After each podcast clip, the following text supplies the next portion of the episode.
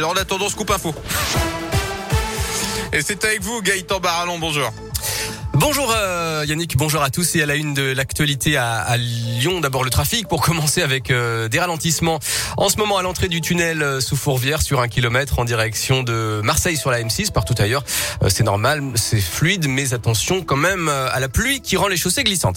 À la une de l'actu à Lyon, des flammes, de la fumée, du bruit. Un incident s'est produit hier à la raffinerie totale de Fézin. L'unité de vapo craquage a dû être temporairement arrêtée. Au redémarrage, les torches peuvent être plus sollicitées qu'en marche normale explique le En clair, les torches risquent de brûler plus qu'habituellement pour évacuer l'excédent de gaz. La qualité de l'air autour du site est surveillée en permanence par les stations de contrôle d'air Atmo Auvergne-Rhône-Alpes. Dans l'actualité, troisième et dernière semaine du procès de Nordal Lelandais aux assises de l'Isère à Grenoble, il encourt la réclusion criminelle à perpétuité, notamment pour le meurtre de la petite Maëlys. Il a répété ce matin reconnaître tous les faits qui lui sont reprochés, tout en niant le mobile sexuel. Il devrait être fixé sur son sort d'ici vendredi. Justice encore avec le procès de l'attentat qui a coûté la vie au père Jacques Hamel à l'église de Saint-Étienne du Rouvray en 2016 qui s'est ouvert ce matin à Paris. Les deux terroristes avaient été tués mais quatre de leurs proches sont jugés dont un en son absence. Et puis Jean-Luc Mélenchon en meeting sur la place des terreaux à Lyon d'après le progrès le candidat de la France insoumise à l'élection présidentielle viendrait en mars sans date précise pour l'instant. Le sport est jour J pour Dorian Otterville. Le Lyonnais vise une médaille en bobsleigh au JO de Pékin. Première et deuxième manche aujourd'hui à partir de 13h05. Troisième, quatrième manche et classement final demain.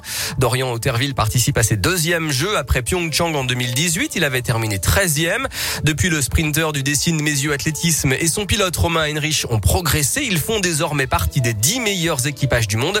De quoi être plus ambitieux qu'il y a 4 ans. Alors c'est complètement différent, oui, dans ma tête. Il y a 4 ans, c'était vraiment une autre excitation parce que la première fois qu'on fait les JO, c'est euh, on peut pas s'empêcher d'être émerveillé par tout ce qui se passe euh, pendant ces, trois semaines quand on est là-bas. Euh, là, je sens que j'arrive avec une autre approche. Là, je, je suis plus du tout dans, dans une optique de découvrir quelque chose. J'ai vraiment envie d'être à la bagarre avec les autres équipes et pas juste faire partie du décor. C'est un sport, on sait vraiment pas ce qui peut se passer. Donc oui, on a a ça en tête. On se fixe pas de limite et évidemment que on pense à la médaille comme tout le monde quand on est sur le sur le au départ d'une course et que cette fois-ci, c'est oui, ça reste euh, l'objectif. Voilà, début des qualifications donc dans une heure et la France compte une médaille d'or en plus aux Jeux de Pékin. Les danseurs sur glace Gabriela Papadakis et Guillaume Cizeron ont remporté ce matin le titre olympique. En basket, nouvelle semaine riche pour Lasvel après la victoire hier contre Monaco qui lui permet d'être seul deuxième en championnat. Les Villeurbanais recevront Vichy Clermont mercredi en Coupe de France, Nanterre vendredi en championnat avant d'aller à Bourg-en-Bresse dimanche. Et puis on rappelle aussi en foot la victoire de l'OL contre Nice samedi 2-0. L'OL remonte à la septième place à 5 points du podium.